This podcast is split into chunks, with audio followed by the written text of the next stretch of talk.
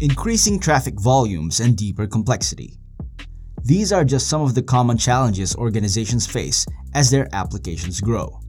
In order to manage the growth of applications, they have to be designed to deal with traffic spikes and minimize downtime.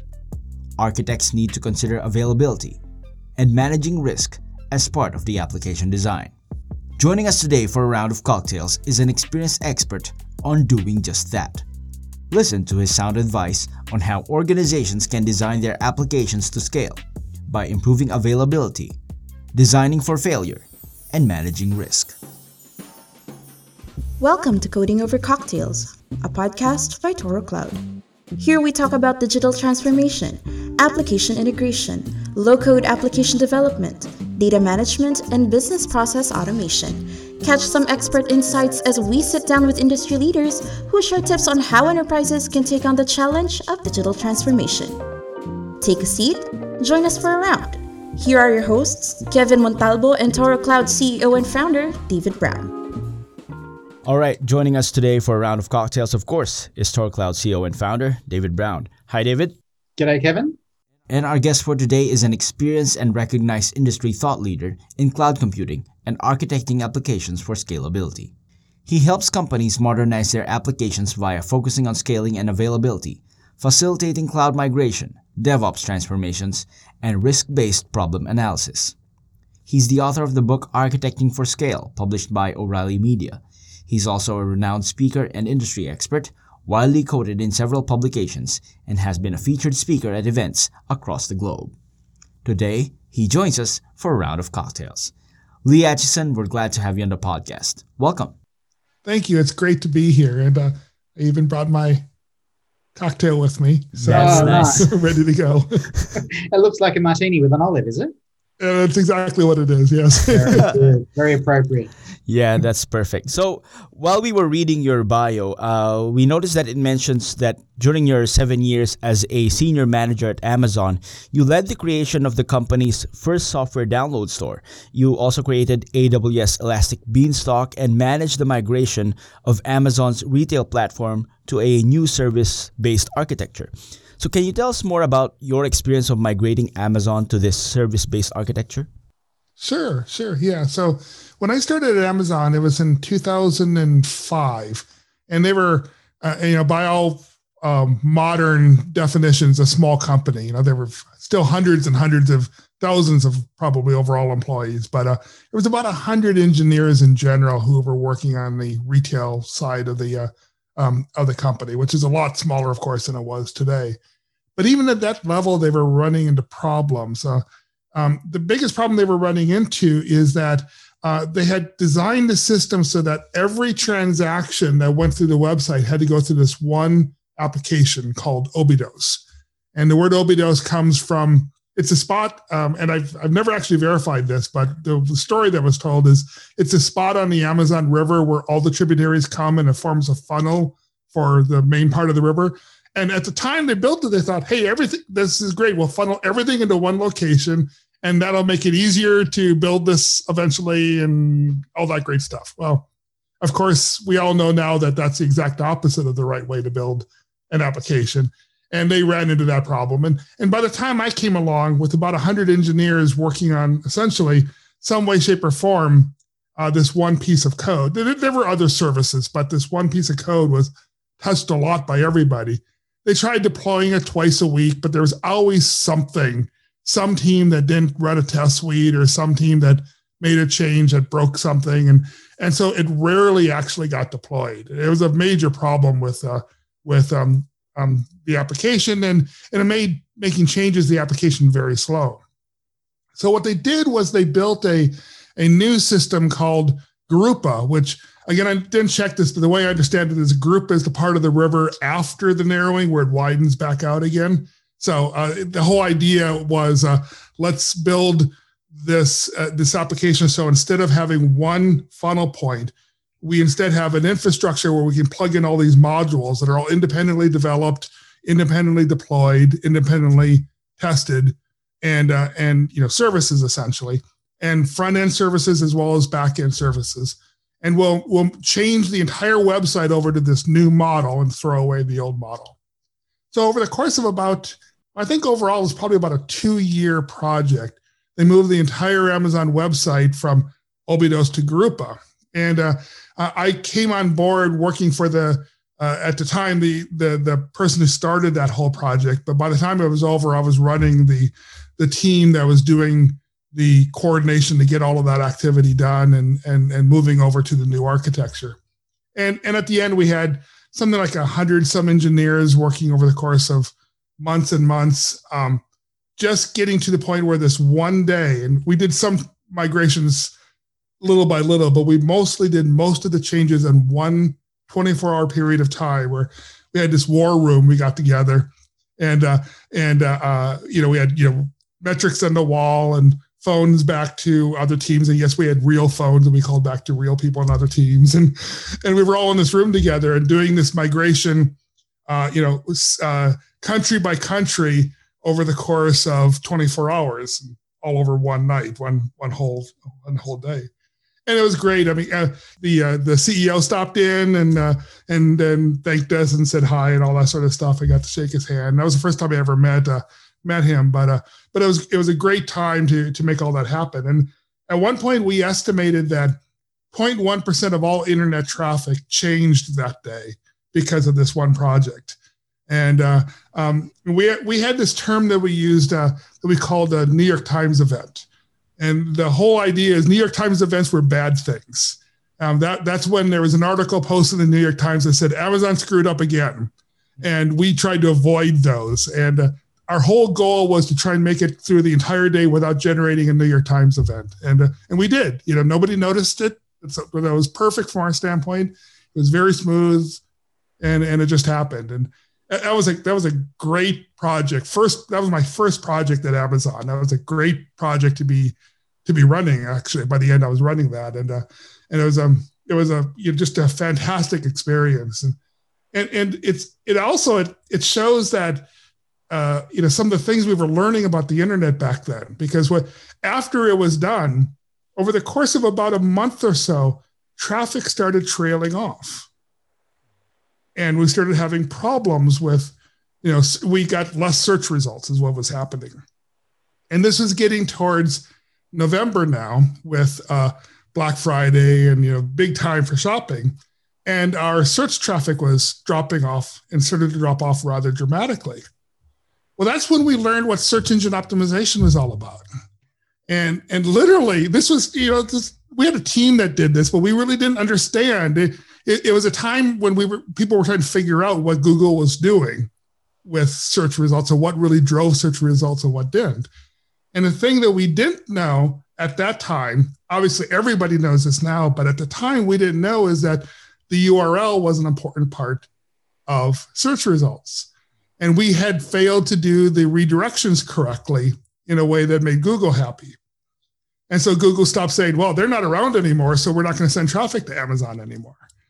So it, it ended up being a, a, a minor, well, not so minor, but a, a, a, major emergency with a minor fix that we we put in the night before Thanksgiving just to try to get the traffic to come back up again, and uh, and it worked and everything was fine. But uh, there were some very stressful moments right before Thanksgiving with all of that happening, and it's amazing some of the things you learn that we take for granted now, but back then were were new things that people were learning about how thing how the internet worked you're learning by cutting your teeth. Is this where yeah. is this where your uh, passion for service oriented architectures came from? Yes, okay. uh, very definitely. Yeah, um, I, I, learned a lot. I mean, the, the, you you hear all sorts of good things and bad things about Amazon, and yes, it's a pressure cooker environment, and yes, it's hard to work for. It's the best job I ever had that I will never do again. Mm. Uh, but uh, I learned so much about um, service-based architectures, about scaling, um, about you know building what, what high availability really is about and why it's important to maintain availability and what happens when you don't. You know, when you're sitting, you know, uh, I could tell all sorts of other stories, but if, when you're sitting, you know, eating Thanksgiving dinner, looking at a monitor because uh, uh, uh because there's a problem on the website, and you have to have it fixed and you know it's affecting you know millions of dollars of orders right then that moment and you're looking at a chart that shows number of dollars in orders currently coming in, and you've seen that chart going down like this. And you, you get a perspective of what availability is about and how important it is. And so I learned a lot about the importance of those things and what to do about them too from those years as well as going into AWS and learning about it there as well. Well, let's jump into some of the concepts of high availability and architecting for scale. So, it, can it all be boiled down to a service oriented architecture and now um, microservices in a modern architectural world? Sure. Um, so, I think the, the simplest answer is probably no. Um, it's sir, I, I don't think you can build a modern application today that is highly scalable and highly available without using services and without using service oriented architecture techniques, whether it's microservices or traditional services, whatever it is. But that's not sufficient. Um, you have to use services, but there's a whole lot more to scaling than just services. And probably the biggest single thing that's involved in high availability and high scaling, besides just building the arch- architecting in a service oriented way, is architecting your organization in the correct way. And uh, you know, organization matters. It really does matter, and how you structure your organization really does make a difference on both scaling and availability. And in the book, I talk about a, a concept called STOSA, which stands for a single team oriented service architecture. It, it is a term I made up as part of the book, but it's kind of caught on a little bit, and it's been a, a very very valuable. And it's a concept about how you uh, organize your development team in such a way you're essentially you're or, organize your your company in such a way that you can build a scalable and highly available application. So it talks about things a lot of it overlaps a lot with devops topics with sre topics with um, you know, with a lot of those sorts of things. But it basically talks about um, you know ownership of services service building service oriented architecture is one part of the problem assigning ownership and defining what ownership means is another part of it.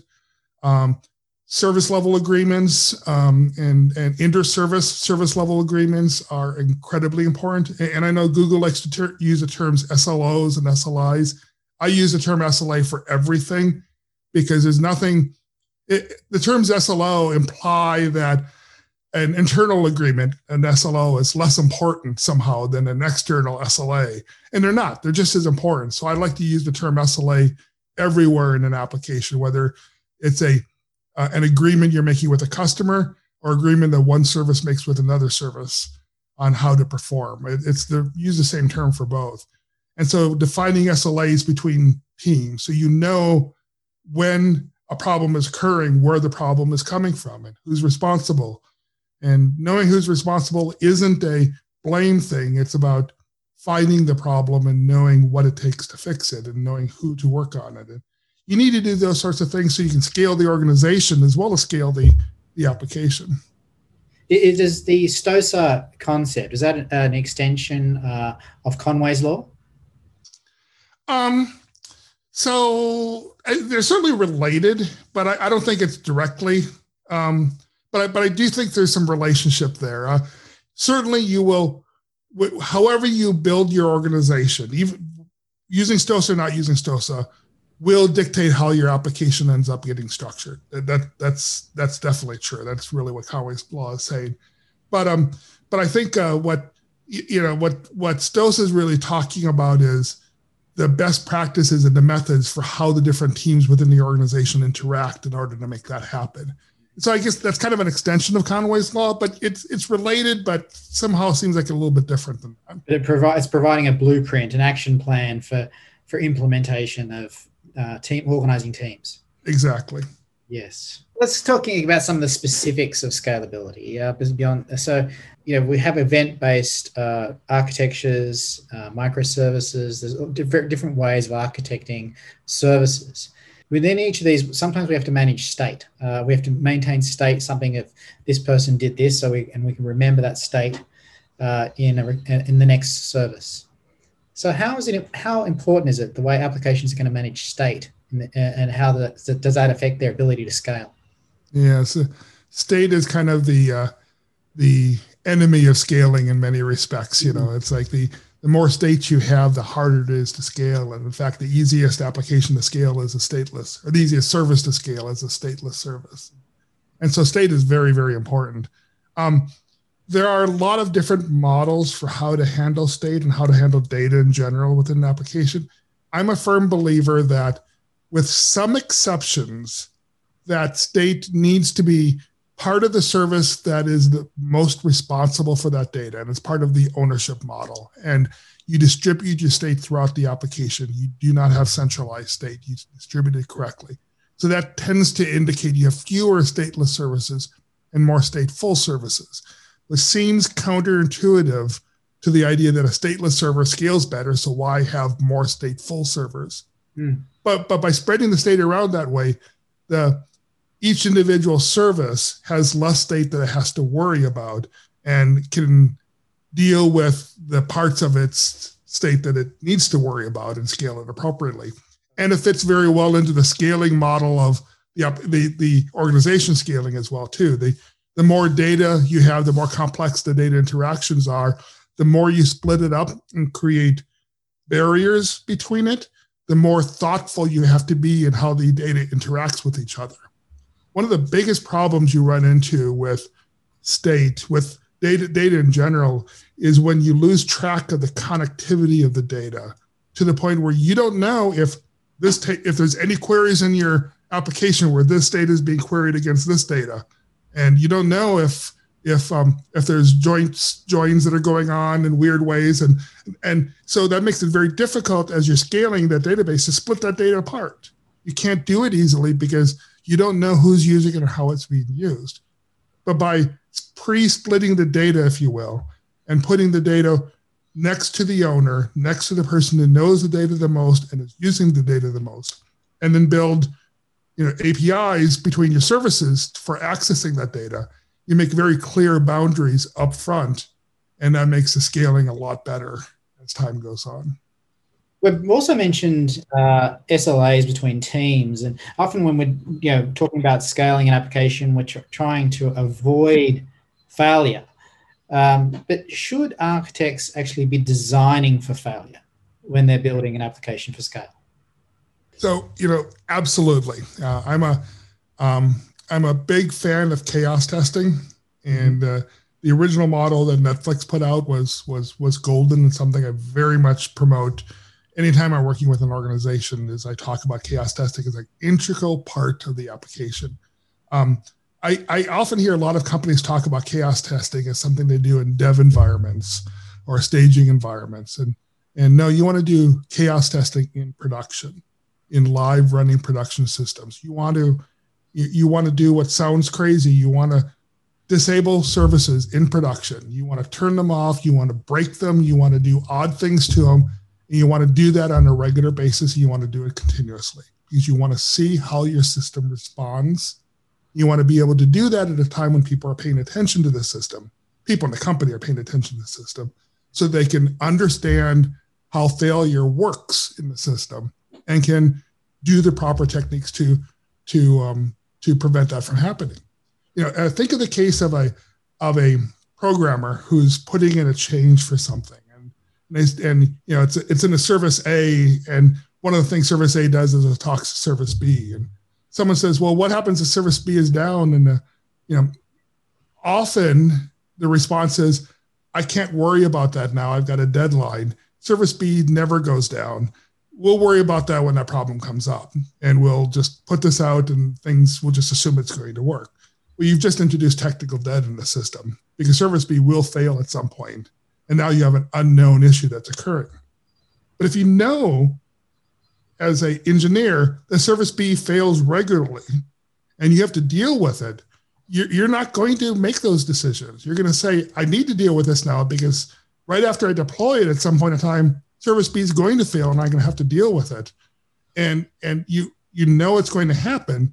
You're not going to defer those decisions as often. You're going to make the right choices up front and if you don't make the right choices, either intentionally or, or accidentally, you're going to notice and you're going to find the problems earlier and with more attention on them than at two o'clock in the morning, six months later, when some random thing happens and you don't know what, it is, what it's going on. Mm-hmm. So I'm a firm believer in chaos testing. I'm a firm believer in build for failure. And I'm also a firm believer in fail often, fail fast, and, and find the problems quickly. Takes some confidence to do chaos testing in production environments, though, right? it, it does. It does. It's it's it's a very tough pill, almost an impossible pill for a company who's never done it to mm-hmm. say, okay, now we're going to do it in production. Yeah. So you, you usually have to build them up to that. You say, okay, let's let's start with staging. Let me show you how it works, and yeah. let's do something simple. Let's do a, you know, let's let's bring down a server that's a spare. Let's see what happens and show you how you respond to that. And you build it up little by little, uh, and and and it's it's a lot easier to build chaos testing in at the beginning than it is later on. Not only from a technical standpoint of building it in, but um, from a cultural standpoint. And so, yeah, it's, you know, it's, you know, the, the other thing that says is as you're, if you're developing a new application, build these sorts of scaling concepts in from the beginning, uh, these availability concepts in from the beginning, because it's so much easier to think about chaos testing before you have a customer than it is after you have a million customers. Mm. Well, you mentioned that concept of introducing technical debt. Um, and I guess you know we could probably have a whole podcast on just technical introducing technical debt, having to deal with these issues later. Um, but that's the concept, right? It's it's, it's you, you you by failing to recognize or um, address something early, you're just pushing it down the track that you're going to have to eventually uh, review it, and it could have more implications than it had earlier. Yep, absolutely. Yeah. And you know the you know there's sometimes you you do that intentionally and planned to insert technical debt for project reasons and you know there's pros and cons to that and there's times where you just have to do that and and as long as you do it you know technical debt by itself isn't bad technical debt that you are unaware of that's what's bad so if you're putting technical debt into the system as a business decision and you're knowingly doing it and you have a plan to remove it later, you know, that's part of risk management mm-hmm. and an important part of risk management. But when you don't know about it and you're doing things that are causing technical debt to be inserted and you have no idea that you're doing it and the side effects are going to be unknown later, that's the sort of technical debt in particular that's very, very bad. That's right. You, you've mentioned risk management a couple of times, and, and I know you dedicate a section to, of your book to risk management. Yep. What are the sort of concepts? Of, because we keep talking about risk. So, what are the, what are we sort of the things we're talking about with risk? When we're talking about scalability. Yeah. So the main thing we're talking about with risk is to understand and plan for risk in advance, so you know what's going on and you can make plans for it. So I talk about building a risk matrix, and I and and the teams I work with, I expect every team for every service to build a risk matrix that defines all of their known risks um, and their thoughts on unknown risks and where the the unknown areas are. It becomes part of the risk matrix, and uh, assign both a severity and a priority to to all of them, and then and then you sort them and you organize them, you categorize them, and knowing the risk that plays into your planning process for how you're going to add new functionality later. And and that's essentially a, your documentation if you will of your of your technical debt of your of your of your risk plan. Now any team that has a risk matrix that's empty that says well we we're we're really really good. We've got all the problems solved. There's no risk here at all. You know first of all they're lying or they're at least not don't understand what's going on. But two that means they haven't thought hard enough and they need to spend more time to come up with it. And um, you know, you you should not have a goal or an expectation that you have no risk in your application, but you want to come to the state where you don't have as little unknown risk as possible. Known risk is okay as long as you know about it, have a mitigation plan associated with it. The other thing that I didn't mention is for every line item in the risk matrix, you have to have a mitigation plan. If this risk does fire, what do you do? So if this problem does occur, we have a plan in advance. That's you know, maybe it's part of your run books for processes to do in certain circumstances, whatever it is. You know in advance what you're going to do if that uh, risk actually occurs. So you, you have risk, you can plan for it.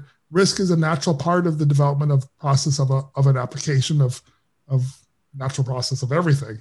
Um, it's just unknown risk or risk that you don't have a plan for that you want to avoid.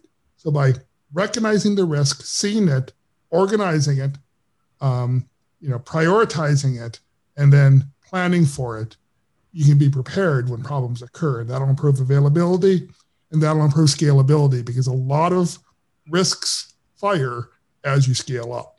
And that's a, a common point when risks actually occur. You're right. That's the that's the relationship to scale. Right. Yeah, scale and availability go very much hand in hand. It's more often than not, availability issues um, often have as their root cause some form of scalability issue, and scaling issues normally come back to availability. So when I talk about architecting for scaling, I'm really talking about architecting for availability, and and because of it, they're so in, um, intertwined that they really are the same thing. Yeah, availability despite the throughput with increasing throughput. So that's you, that's right. Um, so you've talked about a labeling system for service tiers uh, within a microservices architecture to avoid potential disasters. Can you can you run us through this concept? Sure, sure. So um, I I have a what I call service tiers, and actually this isn't my something I made up. This is something I we had at uh, Amazon that worked very effectively, and I've just carried it through in other places. And what we do is we we have four tiers assigned: tier one through tier four. Tier ones are your most business critical services, and tier four are your least business critical services. You assign each service to a tier. An example of a tier one business critical service is, is a service that is, um, you know, uh, if this service fails, your application will fail. I mean, period. You don't have any choice. And you know, a good example, a classic example of that is a login service. You can't log into a to a website. You know, it's you know a website application. That application is not useful to you. So that's a good example of a tier one service. There's obviously lots of examples of that. Uh, example of a tier four service is a service that is uh, not mission critical in any way, shape, or form. If it goes down, you can run your application without anybody noticing or any customer noticing for some non insignificant period of time. And a, and a, good example of a tier four service is a uh, is a back-end reporting service, something that reports information about what's going on with the system. I'm not trying to say that reporting and measurement isn't important, but it doesn't have a direct effect on the performance of the application at that moment. So you, you associate a tier with every single one of your services, and you use those tier numbers in your process in your system processes in a couple different ways. One way is in your your problem um, uh, uh, severity assignment process. So when you associate a ticket or or a problem with a service, it's got a severity that affects you how critical this issue is but it's also assigned to a service and that service has a tier number. When you're trying to prioritize what things are important to the company or to a team, if a team owns more than one service, you use those two numbers together. Uh, obviously, a high severe and a high tier service is the most critical thing to fix, and a low severity, low tier is the least important to fix. But you know, what about a tier two, you know, a, a Sev two problem in a tier three service or a Sev three problem in a tier two service? Yeah. And by having both those dimensions, you can make plans for which problems you fix first and what order problems are are fixed and how important different parts of the application are. The other place you use service tiers is in the connection between services. So what services talk to other services and they talk to other services at different tier levels. So if you have a mission critical service, a tier one service that ends up communicating with a tier four service, a non mission critical service, you better have a strong plan in place for what happens if that tier four service is down because guaranteed it's going to be down more often than will will you will find sat, you know uh, a satisfactory metric for your service to be down. So you need to be able to figure out how do you can operate the service in event of that service being down or unavailable or problematic or whatever that service that you're calling has to be optional the opposite, if you have a tier four service calling a tier one service, you can pretty much ignore problems because if that tier one service is down, there's a whole lot of other problems going on in the system. the fact that the management reports aren't going out isn't that big of a deal. Mm-hmm. And now those are two extremes. Mm-hmm. The details are in the middle interactions. But you'd yes. be amazing the number of times you find places where you know a service, you know, you uh, let's say a, a, a, tier two service has connections with an awful lot of uh, tier three services that you didn't really realize were tier three yes, services. Right. And, and, that combination in particular is pretty common. Mm-hmm. So it gives visibility to these interactions that can affect availability and uh, across teams. And it's kind of part of STOSA that way as well too, as far as organizing how things work. It's part of the SLAs that go with things, but it's just a way of labeling and understanding the importance of a service so you can apply processes to make sure that you're dealing with the interactions correctly. The uh, second edition of Architecting for Scale was published by O'Reilly last year, mm-hmm. uh, which I think is uh, four years after the uh, first edition was published.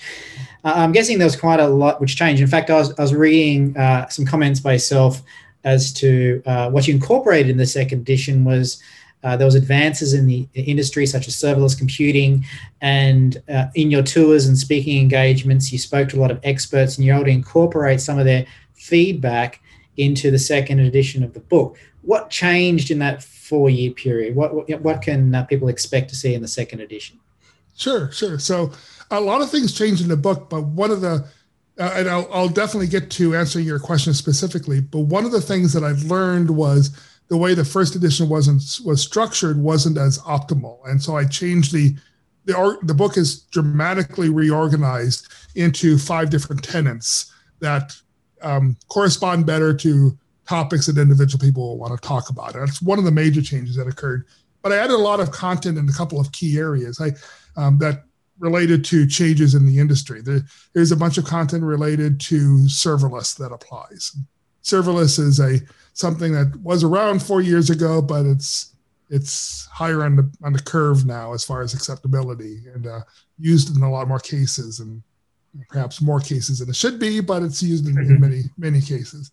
Mm-hmm. Um, edge computing is something that's grown a lot in importance and prevalence in the last four years. Yes. Uh, artificial intelligence and machine learning um, algorithms and and how central they are to key applications now. Um, you're no longer seeing them in fringe areas like voice recognition. You're seeing them in in mainstream data processing within the heart of applications now. Um, you're also, you know, even just with cloud, uh, it's you know, it, it, seems weird to say this, but cloud is mainstream now, and mm. and four years ago it may have seemed that way, but it really wasn't, and, and it really wasn't in some industries, and it really wasn't in some parts of the world. You know, for instance, four years ago, Europe was very, very hesitant to use the cloud. Uh, Asia accepted the cloud very, very prevalently. The U.S. pretty much did too in some industries and not in other industries. Europe was very anti-cloud for a long time. They just didn't trust the cloud and they didn't trust the security aspects of the cloud. And and most of that's shifted within the last few years and it's much more accepted but there are still some holdouts, you know, and I think one of the classic holdouts and and uh, my very last business trip was to a company in this space, and the, one of the big holdouts, and that was a year ago before the pandemic hit, is, is where that was. But one of the big holdouts still is uh, is um, uh, private banking in Switzerland. That's a huge industry that flatly refuses to use the cloud. It's just not in their mindset. It's just not something that's uh, that's critical to their to their um, use case. And as such, you'll see, you know, how many uh, regions does uh, AWS have in Switzerland? At the time, they had zero. Yeah. because it just wasn't a market for them. Yeah. Uh, they just couldn't break into that very well. I, am not sure if it's still zero or if they've actually launched one now or not, but eh, but you, you get the idea. Um, and and so um, the cloud is much more mainstream now than it was four years ago, and that's it used to be the conversations back then were, okay, we'll consider the cloud, but tell us why we need it and how it's going to work. And now it's a matter of, well, if you're not using the cloud, tell me why you're not and what you're going to do instead. That's a drastic shift in the conversations that have occurred in a lot of companies. Lee Atchison, uh, just one of those books that every architect should have in their library. Uh, thank you so much for joining the podcast today. Um, and uh, it would be fantastic to have the opportunity to talk to you again on uh, on some of the uh, some of the areas in more detail that we've sort of just briefly covered today. More than glad to. Just I, I love obviously I love talking about these topics and uh, I enjoyed being here and and uh, and thank you for inviting me. Great, thanks, Lee. All right, Lee. Uh, where can you, where can our guests uh find you or follow you, or maybe where can they buy your book as well? Sure. So uh, leeatchison.com, uh, L E E A T C H I S O N.com, if you have show notes or something. Yeah. Um, uh, is the best place. Uh, I have all of my my writings on there and links to other things and, and to uh, to what I'm doing. Um, and uh, you can buy the book at Amazon. Uh, you can also get it if you're an O'Reilly uh, Safari member. You get the book for free in the online Safari membership package. Um, and it's available on other platforms as well, but Amazon is the, the main place. All right, cool. Thanks very much, Lee. Thank you. All right, that's a wrap for this round of cocktails. To our listeners, what did you think of this podcast episode? Let us know in the comment section from the podcast platform you're listening to. Also, please visit our website at www.torocloud.com for a transcript of this episode, as well as our blogs and our products. We're also on social media Facebook, LinkedIn, YouTube, Twitter, and Instagram. Talk to us there because we listen.